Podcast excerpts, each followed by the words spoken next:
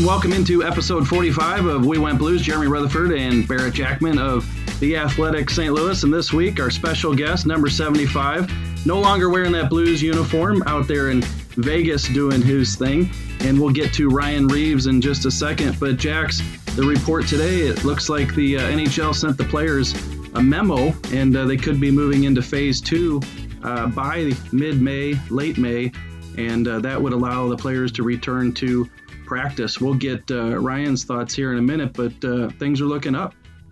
Yeah, that's the first step, just kind of getting the guys notice that they should start making their way back to their, you know, their hometown and their teams, and getting ready for a possible 3-week training camp. So, you know, a little bit of news, a little bit of light at the end of the tunnel, but we still got a ways to go to make sure every state and everybody's safe to, you know, to move about, and you know, just kind of keep this COVID-19 suppression down. Obviously, Jax, your thoughts, my thoughts, and Ryan's thoughts were all with, you know, the world and how we can come back from this pandemic. But I'm sure that's music to your ears, Ryan Reeves, hearing that you could be headed back to the practice facility soon. That would be absolute music to my ears. Yeah, I'm getting a little stir crazy right now. I think everybody's definitely missing the game, and I think especially our team right now, we think we got a shot, so we want to get back to work here. So, Rivo, what do you think about, you know, your second training camp in, 6 months now, and possibly in 3 months from now going into your third? How you feeling right now, and how long do you think it's going to take for you to get back into game shape? Oh, man, I mean, I've been working out as much, you know, as hard as I can in my garage, and I'm sure the training camp's going to be a grind. You know, luckily, I think everybody was kind of staying in decent shape. You kind of have to if you're getting back at it, but it's going to take a couple weeks though. Revo, I expected you to tell us that you were out of shape. Maybe you picked up like a half a pound over this quarantine. No, come on now. Yeah, right. All muscle, maybe. That's about it. Yeah, right. That's awesome. No, has it been tough for you though? I mean, obviously you're just making do with what you have there in the garage. Yeah, I mean, yeah, but that's everybody right now. It's not just me. You know, you got some dumbbells, you got a bench, maybe a mat or two. I'm not that rich. I can't buy a full garage or the full gym in the garage. Come on, you know you're overpaid. No, well, that's true. I like my money. Well, you've been using. You're just gonna go right there, hey? Yeah. Well, I know that it's coming back here pretty quick, so I gotta get the first jab in. But you got the kids. You've been using them. I'm sure daily. They're all over you. You guys running after each other. Is Kanan and Camila been part of your workout routine? In the pool every single day. Yeah, it's like you can't just get a lap in by yourself. He's grabbing onto you. He's holding your head while you're swimming. It's basically a workout right there. It's kind of like Navy SEAL swim week, huh? Identical to Navy SEAL swim week. Now, you should see me in the pool right now, though. I'm nice in the pool now. You wouldn't think that I'd be a water guy, well, which I'm not really a water guy. I'm a pool guy. I don't like the ocean or none of that. Well, you got those big flippers and big hands, so you must be able to push some water. That's what I mean. That's it's a natural skill. Blacko Phelps, that's what they call me. Well, Jack's no gym there at the Reeves household, but he does have a pool, so he's got that going for him. Yeah, Vegas is it's a good spot to be. Jess, do you not have a gym in your pool or in your house? Do I need one anymore? No. Last time I was in St. Louis, it looked like you needed one. That was the first thing you said was, how many pounds did you put on? So. Yeah. Oh man, where was that? Otters, right? Yeah. Over at Otters, yeah. Don't worry. I went on a kick. I think I went on a juice cleanse for about 5 days, and hit the gym twice a day right after you left, but. You know, kind of fell off the wagon here, not be able to go to the gyms, but got the bike and take the dog for about a 3-mile walk every day. So I'm trying to do you proud and you know, get back into the to the large T-shirts instead of the XL. What did you order online? I did order from 7Five Brewing Company. I ordered a couple XLs, but they weren't signed. I was a little disappointed, when they came in the mail the other day. You think I should sign them all? Don't say that, because I'm going to have to start signing all the shirts I sell. Well, you would be looking forward to the season resuming, but we're interested in the players' thoughts. And while we have you here, what do you guys think about resuming the season? You think they should play regular season games, skip straight to the playoffs? You know, what about this? These reports about going to a hub city where you might be at for a few weeks. Just what are you guys thinking? I mean, I don't think you can just jump right into the playoffs. That's you can't just jump to the playoffs like that. You need a couple exhibition. I think, you know, what's been suggested isn't a bad suggestion. We got to still make sure that everything's safe. You know, things like the guy that opens the penalty box, you know, is he getting tested for everything, that kind of stuff. So a lot of factors still, but still a little excitement that they're talking. Yeah, reading some of the reports talking about what 8 teams in one city, and you know, trying to put guys up into hotels and the cleaning of the locker rooms and the buildings and how many people are going to be allowed. So it's definitely going to be some hurdles and whatnot. But you know, what would it be like for, you know, obviously it's a tough commitment for a lot of guys, but to be away from your family, if it were to come to that for, you know, possibly 2-3 months, is that you know, something that you and Alana have discussed, or is it kind of just wait and see and figure that out as it comes? It like popped up in a small discussion a couple of days ago, but it wasn't like really an in-depth conversation. She said she might go back to Winnipeg because she's Canadian, she can get back in. I don't know if the borders are still closed at that time, but it's it just depends on how long we're gone. I mean, if we're actually gone for a couple months, I'm sure she's going to have to go somewhere where there's a little more help with the kids. And Revo, the talk here in St. Louis is about, can the Blues knock the rust off? Obviously, everybody's going to be in the same boat in terms of not being on the ice for such a long time. But, you know, the Blues right there on top of the Central Division. You guys are right on top of the Pacific with 86 points. You got a 3-point lead on Edmonton. You know, this isn't your typical, you know, ramp it up as you head into training camp. This is a time where you've been off for a long time. How long do you think it would take to get ready? Oh, who knows? I mean, nobody's really ever done this before. So, I mean, you never really know how long you really need, but you need a couple weeks for sure. I mean, you got to have a couple weeks of training camp for sure. You can't just jump into it like that. So, Revo, you know, you guys kind of had an up-and-down season so far. You fired the coach and brought in a new one. You know, how is the relationship? I know you and Jarek Gallant have, you know, had a real good relationship ever since you got to Vegas. But what's it like with the new coach? And you know, how's that been for the team and for yourself personally? It's been good, honestly. He, you know, he – I think he fit in seamlessly. For me personally, you know, we're getting along. He's starting me every game. I think he likes my energy. So, yeah, it's been good. I think the little changes that he brought in at the time kind of took a pretty immediate effect on, you know, especially our D zone. So, yeah, it's been good. And Revo, last time I was out there in Vegas, Blues Golden Knights game, of course, out on the power play. After all those stories I wrote about trying to get you on the power play here in St. Louis, I'm just kidding there. Looks like you're getting some man advantage time. Yeah. Why are you just kidding? That's cold-blooded. You should write a couple of those once in a while.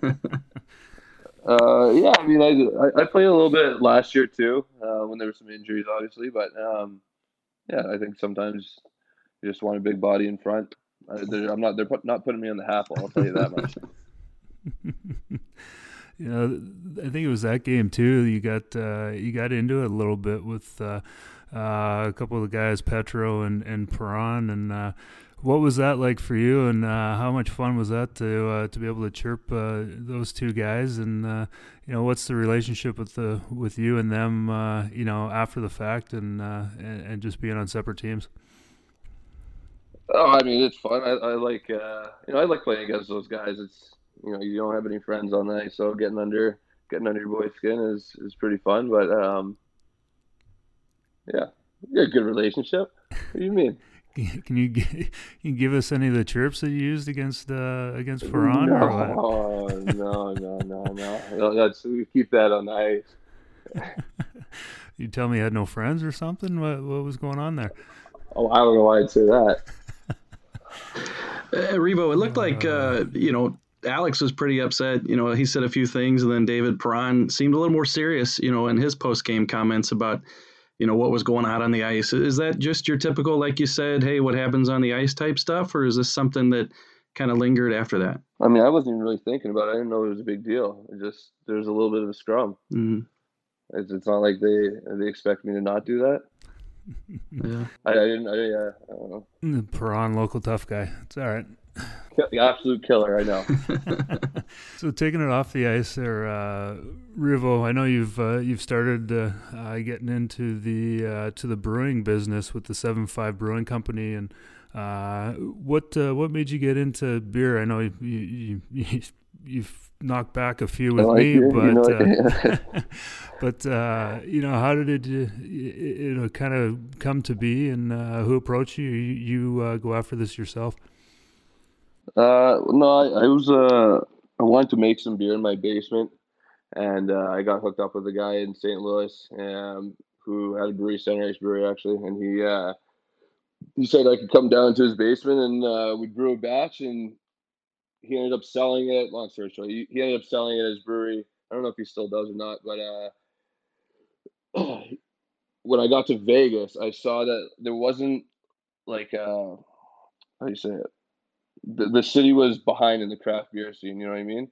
And, you know, I like beer. I like the craft beer scene. A little bit of business opportunity because, you know, if you look at Vegas right now, there's 20 whatever breweries. If you go to Portland, Denver, there's that many in an area. So I thought it was a little business opportunity. I had a buddy who used to work in the beer business, and he kind of runs the business side. I run the tasting, the appearance side, basically. Well, yeah, more the tasting, getting the concoctions right. So, how many beers do you think you've downed in quarantine so far? Oh man, I mean, you don't have to answer that. It's okay. Yeah, no, it's nothing crazy. It's nothing crazy. The sun's hot here, I'll tell you that much. Yeah.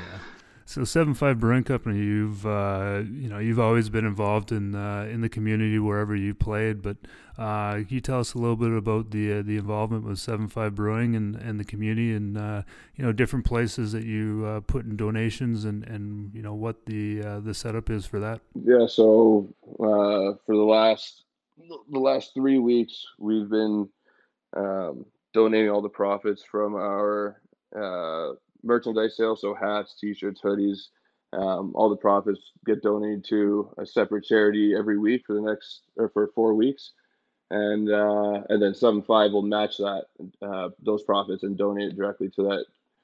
It's like a charity or a group that whatever week it is. So yeah, it's been good. You know, a lot of people getting the t-shirts and the hoodies and all that, and donating and helping out the community. So that's what we wanted. So you also were able to be part of a little show called Bar Rescue his special appearance, Nate Schmidt. How much fun was that for you guys to do? And how was that? And you know, how involved were you with picking a place or giving your critiques? No, they told me where to go, and I went. Man, it was fun, and it was like. It was, I was sitting there when John came in, and he, like, his energy, you know me, like, I got an energy kind of guy too, but man, he came in and he like trumbled me for a second. I was like, oh shit, this is getting real. They didn't show that part on TV, but like, I froze for a good 20 seconds. Was he giving you shit about your suggestions or what was going on there? No, he wasn't snapping on me. He was snapping on the owner of the place.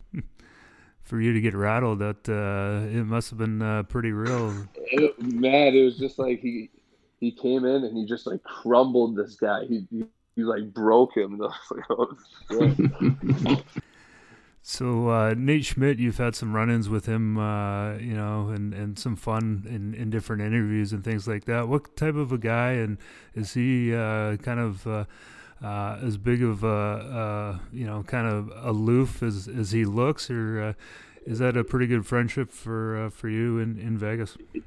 Yeah, he's good shit. He's a goofy guy. You know, he's loud. He's energetic. He's everything you think he is, but he's funny shit. I was going to ask you, Rebo, what we were talking about some pranks that you did, and obviously you were known for that here in St. Louis. You carried it on to Pittsburgh, but you did one here in Vegas where you got Nate Schmidt pretty good, dressing up like that Golden Knight. Man, I thought he pissed himself when I saw the video. You can't really see much through that the mesh and the mask and whatever. But man, when I saw the video, holy! Yeah, he you got a number of your teammates there as they walked in from the parking lot and walked past you in what looked like the lounge area. But that video of Schmidt, your teammates had to get a kick out of that video. Oh yeah, him and Marchie. It's always fun, scary Marchie. I got a couple of videos of me scary Marchie. It's pretty funny. Yeah. Full panic. Yeah. We had a couple of pranks that we were talking about, Jax and I. The other one is where you got Phil Kessel. Obviously, you were in Pittsburgh at the time. And before we let you take us through it, we have audio from that prank where you are in a closet in Phil Kessel's hotel room. As he's checking into the room, he has no idea that you're in there. Let's hear that sound.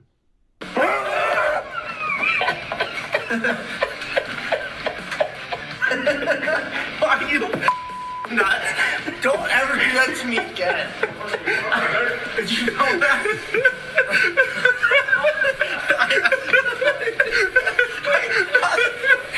I just had a heart attack. You got him pretty good. You can barely hear my laugh. Yeah, right. It was a cackle. Yeah. What'd you do? Man. Give us the setup and how it went. I mean, it was just like the classic. I broke into his room before, like right when we got to Minneapolis. I got up there quicker than him, and yeah, he told me like a couple of weeks before that he hates getting scared. He's like, I hate all that shit. I hate scary movies, all that shit. So I was like, well, you're the first person I'm going to get that. So I know you've pranked your wife Alana a few times. I think she told me the one time where you saran wrapped the door of the bathroom. And that's my favorite one too. Tell us about it. Well, you just put like the clear saran wrap like head height across the door jamb, and when they go to the bathroom in the middle of the night, their eyes are closed, the lights are off, so they walk into it and they think they're like getting attacked by a massive like spider web, and she started swatting in the air. Man, it was so funny. I antiqued her one time, but that turned into the rule is if you prank somebody and there's a mess made, the person who pranked them had to clean it up. Now, when I antiqued Alana, there was like flour caked onto everything. I had to scrub her Louie with a toothbrush. It was ridiculous. Well, it looks like I saw a video on her Instagram the other day that. She kind of had a rude awakening for you in one of your naps. How pissed were you that she... Yeah, you know, I was pissed, but, like, you can't get pissed because I do shit like that to her all the time. Yeah, so you just game respects game. Yeah, for people that haven't seen it, Revo was laying on the couch and Alana pulled out the old squirt gun and hit him in the face a few times to wake him up. But your expression was pretty good. Jax, you remember him pulling any of that stuff in St. Louis? Oh yeah, he was always up to something. Jax helped me. Who did saran wrap Coley's car? Yeah. Oh, yeah, I forgot about that one. Yeah. You helped. You were accomplice. Yeah, industrial. Yeah, you know. Oh yeah, he walked by like, while I was doing it, so Jax got the assist. Yeah, he was sweating. He was he was trying to get it done quick. So I had to help him out. You gotta help your teammates when you see a need, right? people helping people. That's right. Yeah, I remember Revo was always interrupting in a good way. Interviews, we'd be around, let's say Shattenkirk, and seven of us or whatever, and here comes a big, broom or something, and that's Revo's microphone. But Jack's, everybody got a kick out of it. Who was it Ratty when I had the Sharpie? I'm trying to remember. Was that not him? It was Ratty, right? Yeah, that was good. How about the time when you came in the interview room dressed up as a Hitch? Oh yeah, that went over well. It was funny though. I thought it was funny. It was funny. Yeah, right. Hitch thought it was funny. Hitch liked anything that had to do with him. So that's the thing with Hitch. Like Hitch loved all that stuff. Yeah. So you've been roped into a few things in Vegas for some social media and just kind of, I don't know if it's sponsorship or public relations. You ended up having or being part of a contest to see who's going to get married by Ryan Reeves. Did you actually have to get ordained to make that legal, or is everything legal in Vegas? I didn't get ordained, so I'm assuming everything was legal, but it ended up just being a renewal. But originally it was going to be somebody getting married, and they didn't tell me I had to do anything. I don't know though, but this was just a renewal. It was a lot. I was nervous, to be honest with you. Like I can do stuff like this and tell stories and do an interview very easily, but if you give me a speech and I got to memorize that, and if I miss one thing, I'm done. Like I get all flustered. So I was nervous for it when I walked in, and then I poked my head and there was only like 30 people in there. And the guy was wearing like a Knights collared t-shirt. So I was like, oh, okay. It's a little more relaxed than I thought. And so then it was okay. Yeah. You made a few comments about, your feud. No, we can't go into that one. All right. Revo, it seems like you've really, in addition to making a really nice career for yourself, I like the way you enjoy your time off the ice and, with the communities and just doing these different things, having fun. Just what's the drive behind that to just enjoy life the way you do? Oh, this doesn't last for very long. I think, honestly, I'll tell you this, Jax. When the last game you played with St. Louis in Nashville, right? That was the last game you played. Actually, in Minnesota when we played in the playoffs. Sorry, Minnesota. That's right. That's what I meant. When I saw you and because you kind of thought that was your last game there. Is that why you were kind of rattled? Oh yeah. No, I sat there. With my equipment on for as long as possible, but like that kind of crushed me. And when I saw that, I was like, yeah, it goes quick. Like fuck. So I try and enjoy every moment, and especially stuff with kids. I love doing stuff with kids. I remember when I was young, there was I go to those signings, and just those guys talking to me for a minute just made my day. It was unreal. Like, oh man, these NHL players are talking to me so. I remember that kind of stuff, and I love doing stuff with kids. Yeah, it's always the best part of it. The game is the game, but being able to connect with the fans and just see the looks of different kids' faces, and you've always been great with my son Kanan, and even.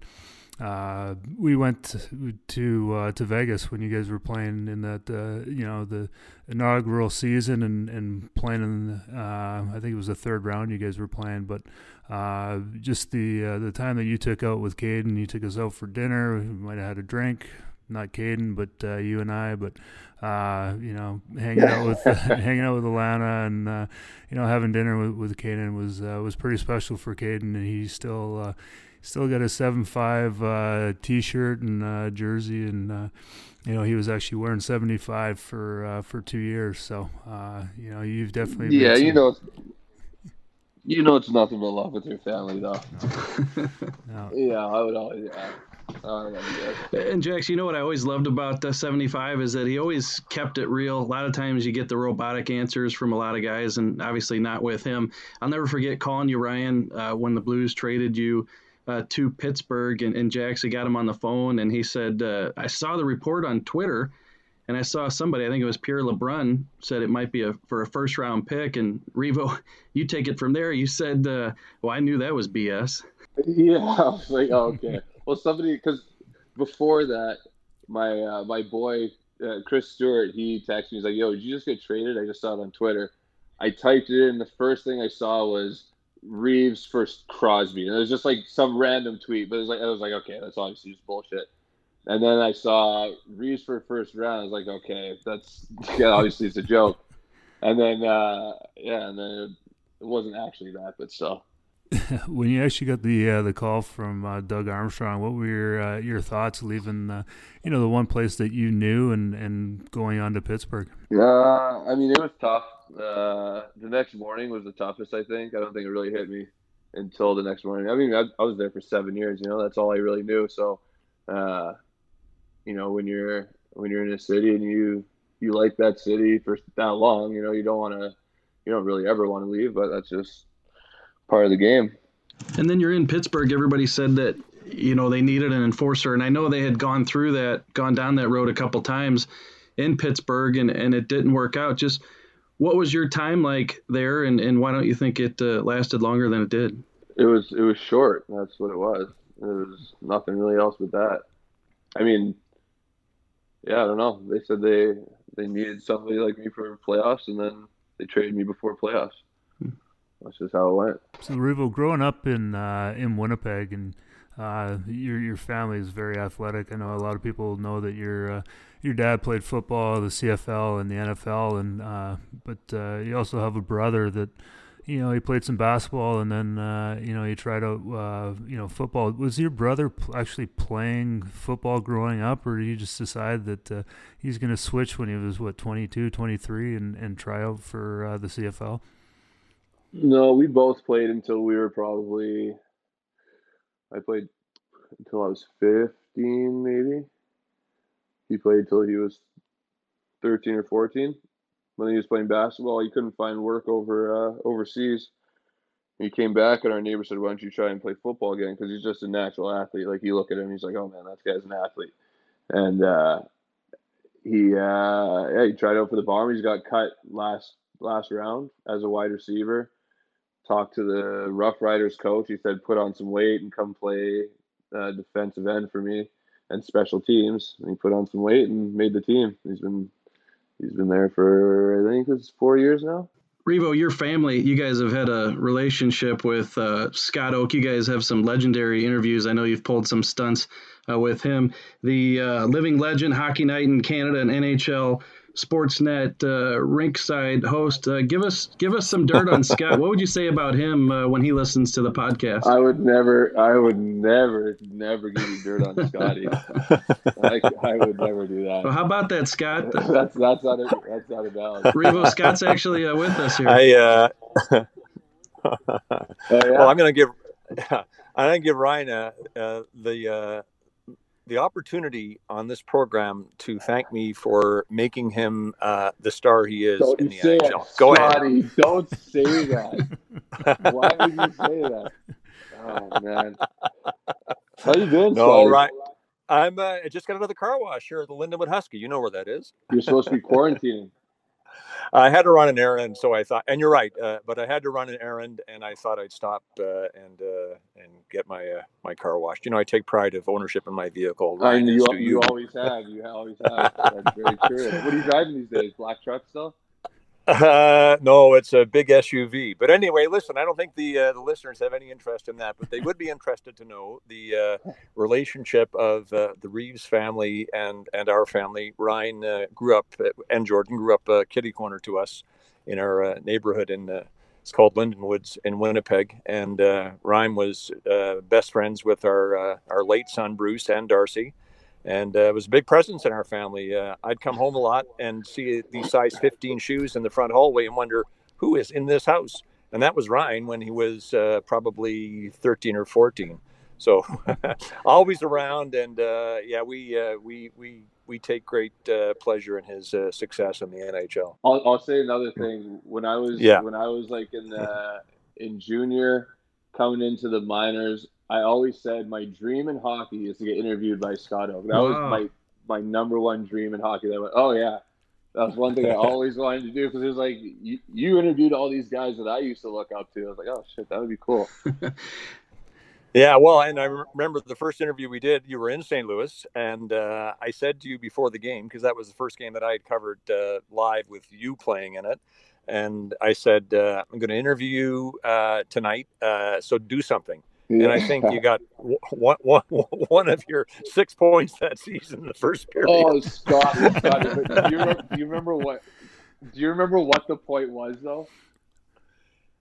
It was probably a game winner, right, Abel?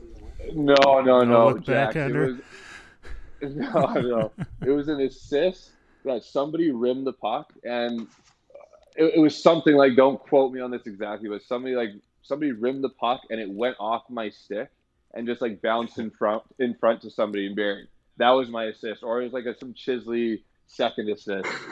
You can't be giving away our secrets. I remember saying, "Yeah, believe me, that's not my secrets. That's been out for 10 years." And I said, when we started the interview, I said, "Congratulations, that play finally worked."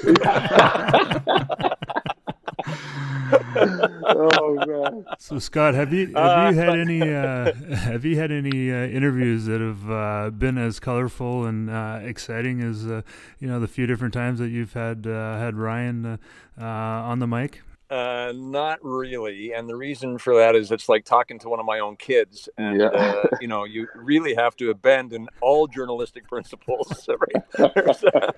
Cross every line in the business as we have in those interviews. The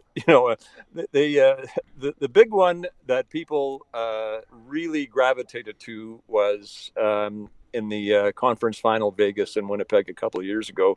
And because I made your hair look so good at that, right? No, that was after. That became a stupid joke after that. Yeah. And you know how to make me look good on that account, yeah, for sure.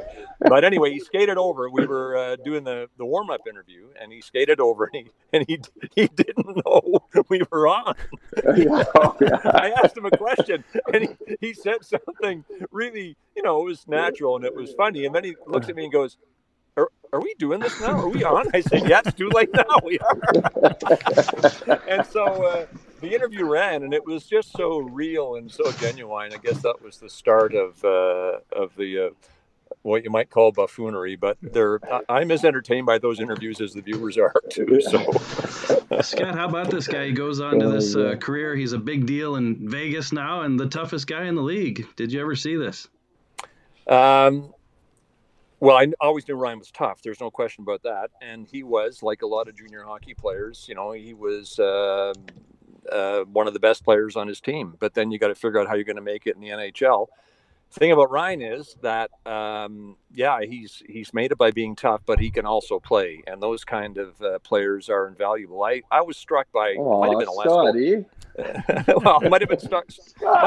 last goal you scored this season, but wasn't off the face-off. You took the puck and went in and scored. And I'm looking at that thinking to myself, like, why don't you score more? Yeah, I know. But that's, listen, I can't just do that all the time. My body just doesn't work like that. I go to bang. My brain goes to bang first. That's always. Well, you made the most of it, so congratulations. Yeah, thanks, Johnny.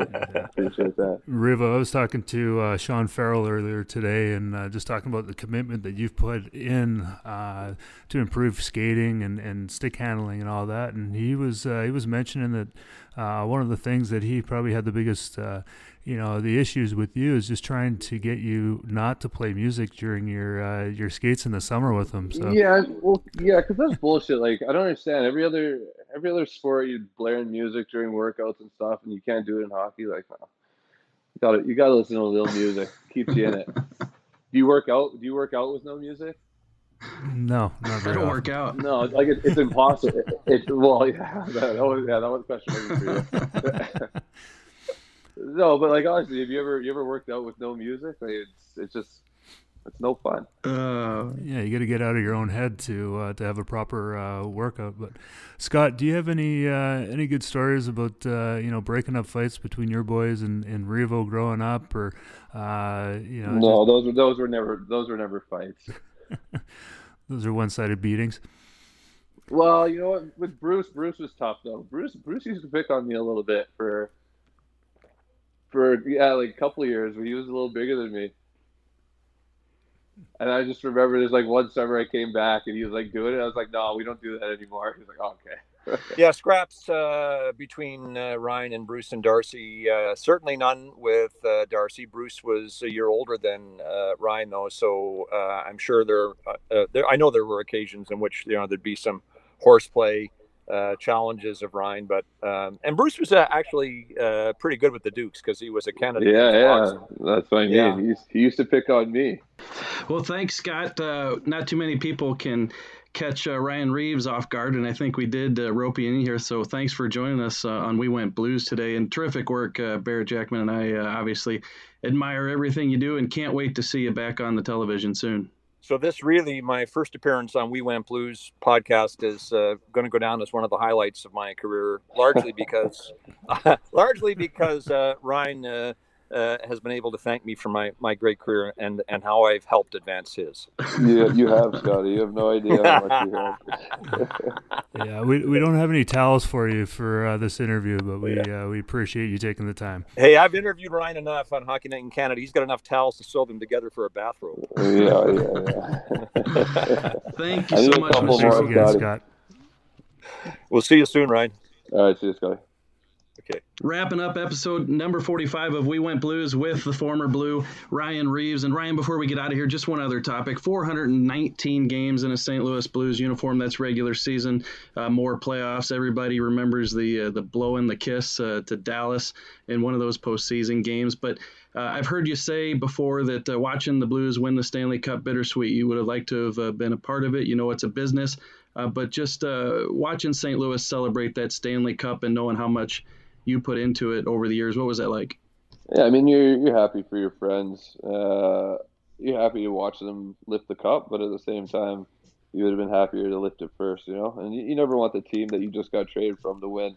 But yeah, it is what it is. That's how it goes. Yeah, Real JR loves to, dig into wounds. He's bringing it up around me, too. You know what I mean? Like, come on. Unbelievable. Yeah, it's always nice to see some old teammates and know that you had a bit of a fingerprint and a little something to do with it, and you definitely did. You're an amazing teammate and amazing friend, and you did have a lasting impression on every one of those guys that you played with. So we really appreciate you. You taking the time, and love you to death, bud, and can't wait to see you on the ice again. Love you too, man. Anytime. Oh, Reba, you're the best. Thanks a lot, buddy. All right, see you guys. Well, Jax, Ryan Reeves was in his true form. Yeah, he's the best. I think we should have got him a few more beers. Maybe we could have got a few more stories out of him, but he's always fun to talk to, and his antics are always entertainment for the fans and his teammates. Get him a few beers. He needs to send us some of that 7-5. 7-5 Brewing, yeah. No, maybe he could be a sponsor here going forward. We'll talk to him. For Barrett Jackman, for Jeremy Rutherford, and Ryan Reeves, our guest, and thank you to Scott Oake. We appreciate it. Had a blast with episode 45 of We Went Blues. We've introduced a comment section, by the way, for each podcast episode at the Athletic app, so make sure you say hello and let us know how we're doing. And don't forget to rate and subscribe. We Went Blues on Apple. If you click on the show URL, theathletic.com/WeWentBlues, you'll get 40% off of your subscription. Good times today, Jax. Hope you have a good week. We'll see you next week, and we'll talk to the listeners. See you soon.